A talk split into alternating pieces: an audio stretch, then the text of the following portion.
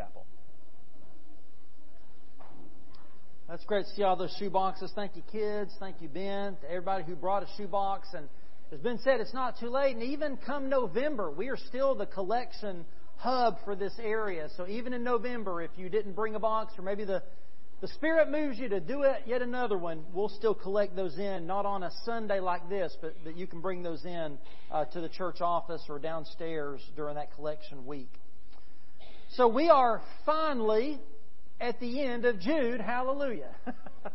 Getting ready to move on to something new next week. And in these final two verses of Jude we're going to look at, uh, these are probably two of the most beloved, well known verses uh, in this short letter. You know, if we think back to the beginning of this letter, Jude begins by drawing our attention to the ungodly teachers that we should avoid, that we should beware of. Uh, and then he gave us instructions to us, to the beloved, on how exactly we are to contend for the faith worth fighting for. Uh, Jude gave us those instructions, and then he, in today's passage, points us upward to God. So it's kind of been outward at the ungodly, inward to ourselves. Now we're going to look upward to God, the only one who is able to keep us from stumbling and to present us as faultless before his glorious presence. Now, if you remember back in verse 3 of this letter, uh, Jude tells us that this wasn't the letter he originally wanted to write. Originally, he wanted to write about the common salvation that we share together in Jesus. But he felt that it was more urgent to confront the falsehoods that were creeping into the churches. And so Jude wrote the letter that we have, where he, again, explains the challenges before us and then calls us to contend for the faith. And Jude spent a lot of time, we spent several sermons where he's pulling back the curtain on these ungodly false teachers, revealing them for who they actually are. They're irreverent and immoral and rebellious. And then he explains the judgment that awaits each and every one of them unless they turn in repentance and true faith to Jesus. And then last week we finally got to the, the meat of it where Jude equips us with a battle plan for contending for the faith, to remember God's Word, especially those words of warning about the false teachers, to remain in God's love by building ourselves up in the true faith and praying in the Spirit and waiting with expectation for the return of Jesus, and then to rescue those who are in danger of false teachings or of sin, to show mercy on them, but with caution so we don't fall prey to those same lies and sins. And now that we reach the end, we see that Jude he couldn't resist that initial desire. And so here in these last two verses, he closes with a focus on that common salvation that we share in Jesus Christ. And so in these last two verses, Jude helps us to meditate on the awesome power and beauty of the hope that we have in Jesus. So let's look at Jude verses 24 and 25. Now to him who is able to protect you from stumbling and to make you stand in the presence of His glory without blemish and with great joy. To God, to the only God our Savior, through Jesus Christ our Lord, be glory, majesty, power, and authority before all time, now, and forever. Amen. Let's pray together. Father, we thank you again for the reading of your word. We thank you for the words you inspired Jude to write, Lord, and how they have challenged us and they've encouraged us, Lord, and we have felt equipped and challenged to fight for the faith, the true faith that you have handed down once for all to us, God. May we be good stewards of your word this morning in Jesus' name. Amen. So these last two verses here are what you call a doxology. Now, most New Testament letters end with a benediction. And so the difference is that a benediction is sort of words of blessing spoken on the recipients, but a doxology is word of blessing spoken to God. So the, the focus of this letter, again, ends with praise to God, uh, but also an encouragement for us. As we think about who God is and what God has done, it encourages us to endure the attacks of the ungodly with hope, to not give up in keeping ourselves grounded in God's love, and it reminds us that those who truly belong to the Lord, those who are contending for the true and holy faith, the beloved that are called, loved, and kept by God, that we are kept by God to the end. We will endure to the end. As I said last week, we definitely have a role to play, but ultimately it is God who calls us and it is God who keeps us. It is God who saves us, and it is God who sustains us and secures us to the end. So let's think first here when, when he says in verse 24, Now to him who is able to protect you from stumbling, he tells us that we are kept secure by God's power. We're kept secure by God's power. Remember, keep is one of uh, the key words in Jude's letter. We've mentioned that several times. In Jude 3, we are the called, loved, and kept for Jesus Christ. God calls us to salvation. He loves us as His children, and He keeps us secure for eternal life to Christ Jesus. Jude then uses that same word to talk about how the fallen angels failed to keep their proper positions and roles. They refused to keep themselves in the sphere God had given them, and so Jesus will keep them in chains for judgment. So Jesus keeps the fallen angels for judgment, but Jesus keeps the beloved for salvation. In verse 21 last week, we are commanded to keep ourselves in God's love, but here in verse 24, we are kept, we are protected from stumbling by God.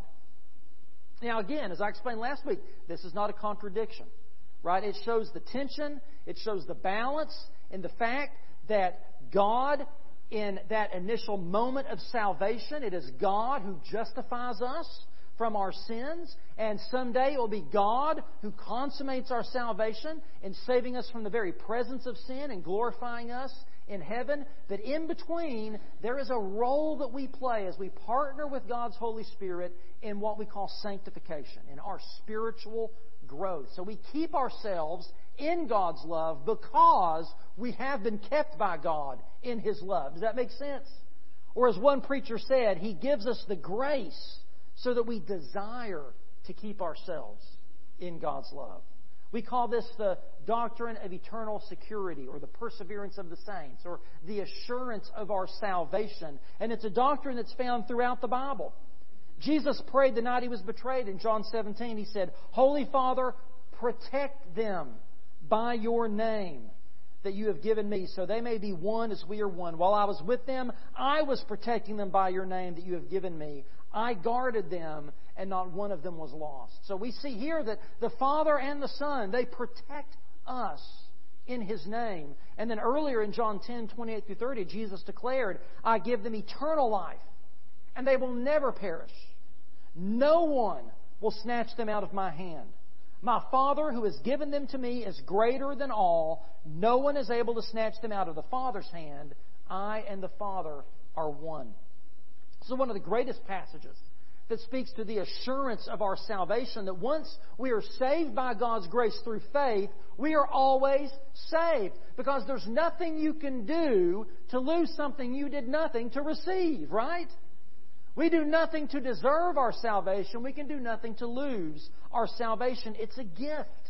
And once you belong to Jesus, no one can snatch you out of His hand. You can't lose something that's eternal, right? By the nature of it being forever means it never ends. It is through God's power that we are kept secure. The Greek word there, when he says, now to him who is able, that Greek word is the word dunamai. It's the same word we get our English words dynamite from or dynamic from. It speaks to God's power that He is able, that He has the great ability to keep us from something and to keep us for something. First, He keeps us from stumbling. God protects us by His power from stumbling. Now, this is not a reference to sinlessness. You know, there are some people that teach that once you're a Christian, you should become sinless, that you should, you should attain perfection in this life. That's a gross misinterpretation of passages like this one. Yes, this Greek word can refer to a single sinful act, but it can also refer to an irrevocable falling away and becoming lost forever. The Bible never teaches that we can lose our salvation, but it also never teaches that we can attain sinlessness this side of heaven. God never promises that when you come to faith in Christ, you'll never sin again, only that your sins, past, present, and future, are covered by the blood of the Lamb. We are declared righteous because the sinless Son of God, He ascribes His righteousness to us. And then we spend the rest of our lives in that process of sanctification, of spiritual growth, of becoming more and more like Jesus, of growing in our personal righteousness. But perfection only comes when we are finally saved from the very presence of sin, either when we step from this life into heaven or when Christ comes back to call us all home. From then on, yes, we will experience that sinless state. In James 2:10, James says, "Whoever keeps the entire law yet stumbles at one point is guilty of breaking it all." So if we sin in any one way, we're guilty of breaking all the law. But then he goes on in 3:2 to say that we all stumble in many ways. And if anyone does not stumble in what he says, he is mature and able to control the whole body. So, what Jude is saying here, by using that word stumble, he's saying that God alone is able to keep his people from falling away from his grace, from falling away from our faith. It is the indwelling Holy Spirit who enables us to stand as righteous before his judgment seat despite our sins, despite our faults and failings. And this is a promise that God will keep our feet from stumbling in that way, in that way in which we, we just completely uh, lose faith and walk away. In, in Psalm 56:13, it says, For you rescued me from death, even my feet from stumbling to walk before God in the light of life. In 66:9, He keeps us alive and does not allow our feet to slip. And then in the 23rd Psalm, there's a kind of a, a positive spin uh, on this. He says, He restores my soul. He leads me along the right paths for His name's sake. In God's power, He keeps us from stumbling so that He can present us as blameless standing before His throne. Now, these are just different sides of the same coin. If we do not fall away in this life, then we are able to stand in the next as faultless, as blameless before God's throne. That word faultless, a literal translation is without blemish. We will stand before God's throne without blemish, like the lambs in Old Testament sacrifices. They had to be spotless, without blemish. Jesus was our spotless lamb.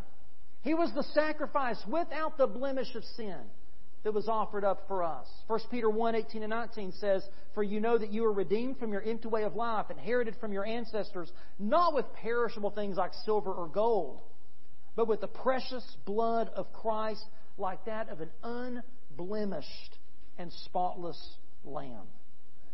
It is through his precious blood that we will be presented before God as unblemished and spotless. Paul says in Ephesians, For he chose us in him before the foundation of the world to be holy and blameless in love before him. And then he says he did this to present the church to himself in splendor, without spot or wrinkle or anything like that, but holy and blameless. This confirms that Jude wasn't suggesting that believers could attain perfection in this life, but that on the last day, the Lord will make His children blameless when they stand before Him. On that day, God completes the saving work that He began in us. Paul wrote to, Timothy in 2 Timothy 1.12, he said, I'm not ashamed because I know whom I've believed and am persuaded that he is able to guard, to keep to protect and to preserve what has been entrusted unto me until that day, meaning His salvation.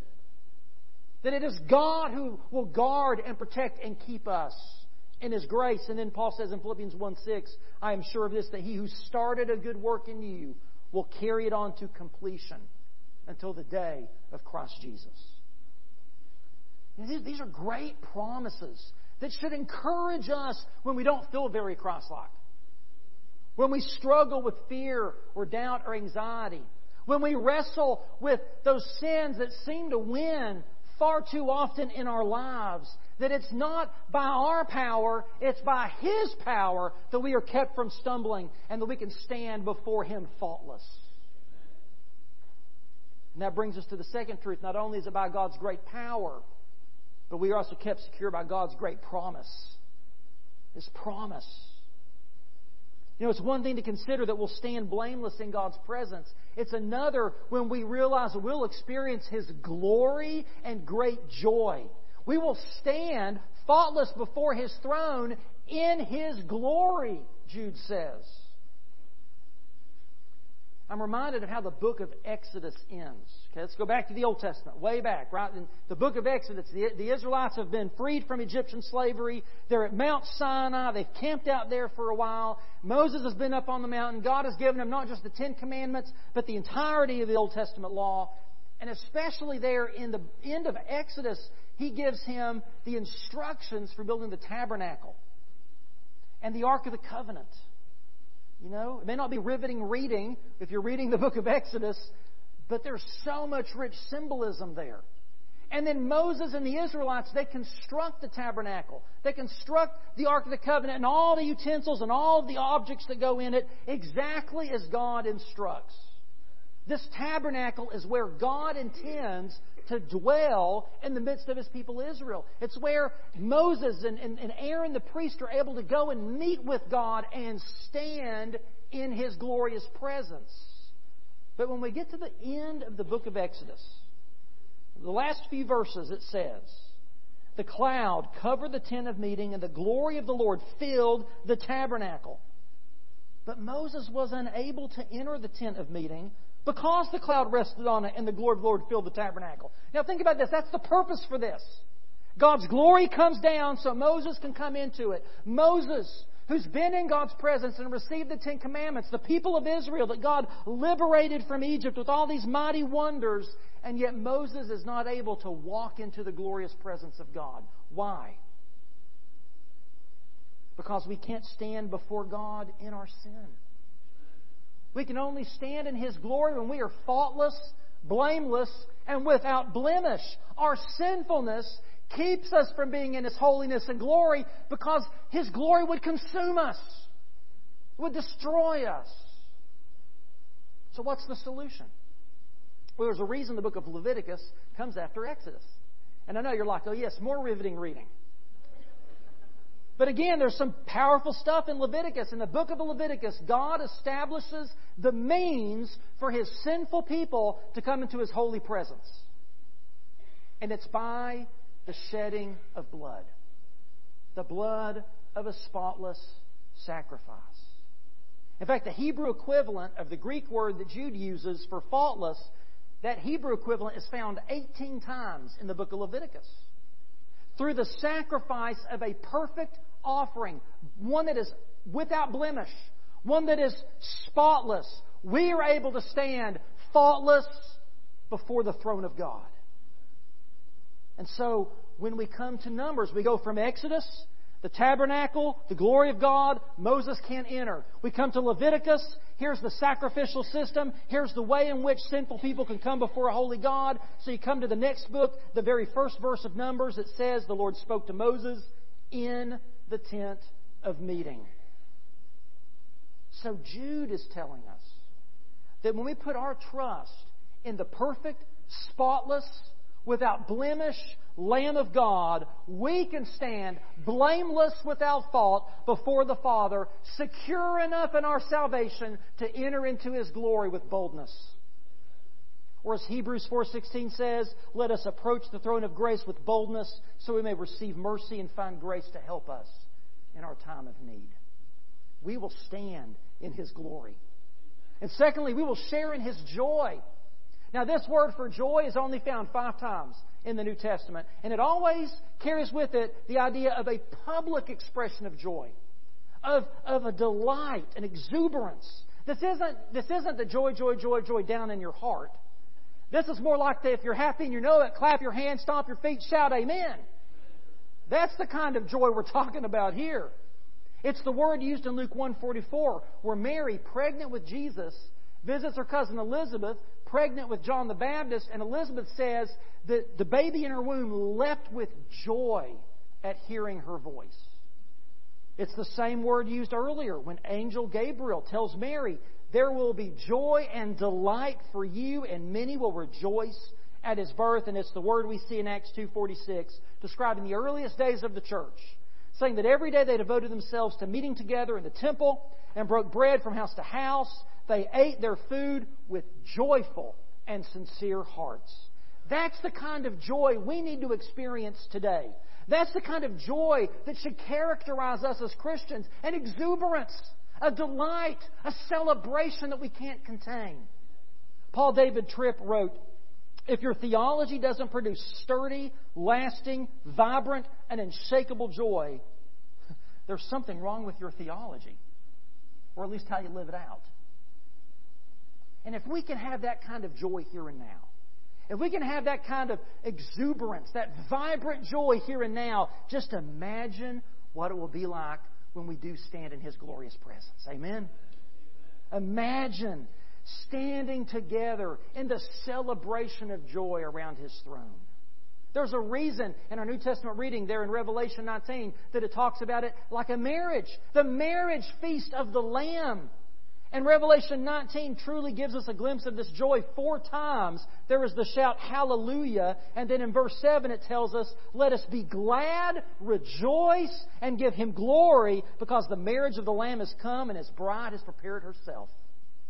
What a promise to hope in and look forward to. And you know what? It has nothing to do with what we accomplish or deserve. It all begins and ends in God. We are secure by God's power. We are secured by God's promise. And third, we are secure in God's person. See, Jude doesn't wait for that eternal future. He starts some joyful praising right here in this last verse of his letter. He praises the person of God because it is only through Him that we are secure. It is only through Him that we are saved. He is our Savior and He is our Lord. Look what He says. He says, To the only God, our Savior, through Jesus Christ our Lord. Now, if you remember, looking back through this letter, he accuses the false teachers of being like the ancient Israelites in rejecting Jesus as their Savior. How did they do that? Because they refused to acknowledge Him as their Lord. Time and again, Jude accuses these ungodly people of being rebellious. They rebel against the sovereignty of God. You know, people, even today, people have a tendency to want the benefits of salvation without the demands. Right? I mean, I mean, we love the idea of forgiveness of our sins, promise of eternal life in heaven, joy and peace and purposefulness now, but submission, obedience, sacrifice, selfless service, putting others before ourselves, that doesn't sound like much fun. We want the Savior without the Lord. It doesn't work that way. You can't consider yourself a true believer in Jesus Christ if you aren't willing to acknowledge Him as your Lord. If you aren't willing to give Him the sole allegiance of your heart. In fact, in the Roman road, Romans 10:9, a verse we use to talk about how, how to become a Christian, it says, if you confess with your mouth Jesus is what? Lord. Not Savior. Lord. If you confess with your mouth Jesus is Lord and believe in your heart that God raised him from the dead, then you'll be saved. In other words, if you want to have Jesus as your Savior, you first must acknowledge Jesus as your Lord. 2 Corinthians 5:15 Paul says that he died for all that those who live might no longer live for themselves but for him who for their sake died and was raised. We are saved to live for him. It is by Jesus and for Jesus that we are called, loved, and kept. We are kept secure by God's power, by His promise, in His person, and finally, we are kept secure for God's praise. Jude ends with a fourfold acknowledgement of the greatness and awesomeness of God who is our Lord and Savior. And it's important for us to look at each of these very briefly this morning because Jude is not just charging us to recognize these truths about God, but to praise God for these things and to build our lives on these truths as a foundation. So he tells us first that we are to praise Him for His glory. Now, we've already talked a little bit about the glory of God. The Greek word here is doxa. It's the word from which we get doxology. So a doxology is words of glory. Glory is the honor rightly ascribed to God for who He is and what He does. It's not so much something God has, glory is what God is. In fact, James Merritt explains glory is an attribute that is inherent and intrinsic to God. Glory is essential to God as light to the sun, as blue is to the sky, as wet is to water. You do not make the sun light, it is light. You do not make the sky blue, it is blue. You do not make the water wet, it is wet. Likewise, you do not, you do not make God glorious. God is glorious. We don't really give God glory, we acknowledge the glory that God already has. So, since God does the calling, the saving, the loving, and the preserving, He alone receives all the glory and praise. And it's a praise that all of creation will someday give to Him. As Paul writes in Philippians 2, for this reason God highly exalted him, meaning Jesus, and gave him the name that is above every name, so that at the name of Jesus every knee will bow in heaven and on earth and under the earth, and every tongue will confess that Jesus Christ is Lord to the glory of God the Father. Jim Shaddix writes in his Jude commentary Glory is indeed the outward manifestation of the inner essence and character of our God. It is what He is, and we will spend eternity extolling Him because of His glorious goodness. We praise Him for His glory. Secondly, kind of seems a little similar. These go hand in hand. We praise Him for His majesty. Psalm 8 1 says, O Lord, our Lord, how majestic or magnificent is your name throughout the earth. You have covered the heavens with your majesty. Majesty denotes our Lord's greatness how worthy he is of the honor he is due for who he is as the sovereign creator God. The Hebrew word used there in Psalm 8:1 that can be translated majestic or magnificent has its root in the idea of a robe or a cloak of splendor that, that a king might wrap around themselves. Majesty is the outward ex- expression of God's innate glory. It's His greatness that are revealed throughout creation, through the heavens and the earth. We see the majesty of our God. So we praise Him for His glory and His majesty. Third, we praise Him for His power. Now, this is a different Greek word than dunamai. This word specifically refers to God's sovereign control over all creation. That God is all powerful, He's omnipotent, He's capable of doing anything that's consistent with His character. Unlike us, God doesn't get tired. God doesn't need a break. He doesn't need to catch his breath. He's not limited by gravity or time or space in any way. There are no laws of energy that God has to abide by. He is all powerful. And we praise Him for His power. And finally, we praise Him for His authority. Authority. Now, authority is often mentioned alongside power in the Bible. Okay, again, sort of like glory and majesty are kind of two sides of the same coin power and authority go hand in hand because authority indicates the right to exercise the power you possess. Right? And if you don't have the power to carry out your will, do you really have the authority? Right? So they go hand in hand. So the focus on God's authority is about His right to exercise His power to accomplish His will. Let me give you an illustration. So a police officer has power. Okay? Maybe physical strength, handcuffs, a fast patrol car with sirens on top, a gun. They have power. But without the authority of that badge, or an arrest warrant, or their jurisdiction, they don't have the authority to use their power whenever and however they want, right? Their power is limited by their authority. Well, listen, God not only has all power and strength, but He has the ultimate authority as the one and only God to exercise His power as He sees fit. All authority and all power belong to Him. Now, catch this. In the Great Commission, in Matthew 28 and Acts 1, Jesus says, all authority has been given to me in heaven and on earth. And then what does he do? He turns around and in that authority, he commissions us and sends us out to share the good news and make disciples. And then in Acts 1, he tells us that we will receive his power when the Holy Spirit comes upon us. So he, he gives us a little bit of his authority and a little bit of his power to be his body and to carry out his ministry on this earth. Now, let that sink in for a minute. The God who has all power and authority He gives us power and authority to make disciples in His name, to speak the truth of His Word, to share the good news of His grace. God's glory and majesty, His power and authority are infinite.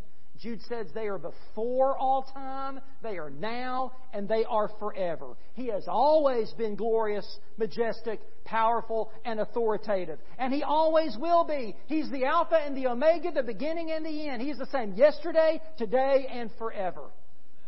And the only appropriate response to that truth for us is the last word in the book, and it's what? Amen. Amen. Amen means yes. That's right. It's true. I believe it. And that's the only reasonable response to this good news, this blessed truth of who God is and what He has done and all that He has promised to us. And the fact that He is able to do it. This morning, will you say amen to the good news? You know, the greatest praise you can give God, the greatest praise you can give Him, is by trusting Him as your Lord and Savior. By confessing with your mouth that He is your Lord, believing in your heart that God raised Him from the dead so that you will be saved. Maybe this morning you need to experience the saving power of Jesus Christ. Maybe this morning you realize you, are, you have not answered that call of God to be the beloved, to let Him keep you secure for eternal salvation because you've never trusted in Him. I invite you this morning as we stand and sing in a moment to come and to place your faith and trust in the one who is the spotless Lamb of God who gave his life for you that you might receive his righteousness. Would you do that today? Maybe you have done that, but you need to express that through baptism or maybe God is leading you and your family to come and to join this church to say, This is the church I want to, to praise God with. This is the church that I want to contend for the faith for. This is the church I want to partner with in rescuing those who are lost. God is leading me and my family to become a part of this church. Maybe God is calling you into ministry. Maybe He's placed some other burden on your heart. This altar is open. I'll be standing here. Now, I think as we end the letter of Jude, there's nothing better we can do than to stand and praise and worship and to go out in submission to His power and His authority to praise His majesty and His glory. Let's do that together. Would you stand with me? Father, we are so thankful for this journey through the book of Jude. We're thankful, Lord, for the challenge and the, the encouragement, for the equipping that you have given us through this. God, we stand in a world full of falsehood, of half truths, of people whose motivations and agendas are, are not of you. And they try to sway us, Lord, and they try to, to get us to give them their mon- our money or, or our allegiance and, and to follow their wickedness, God. Help us to stand on the truth of your word that never changes. Help us to be a church that contends for the faith that was delivered once for all to the saints. God, help us to remember your word, to remain in your love, and to be a church that rescues those who are in the danger of sin. God, whatever your Spirit is speaking to people's hearts today, may we be receptive and obedient to your leading. In Jesus' name we pray.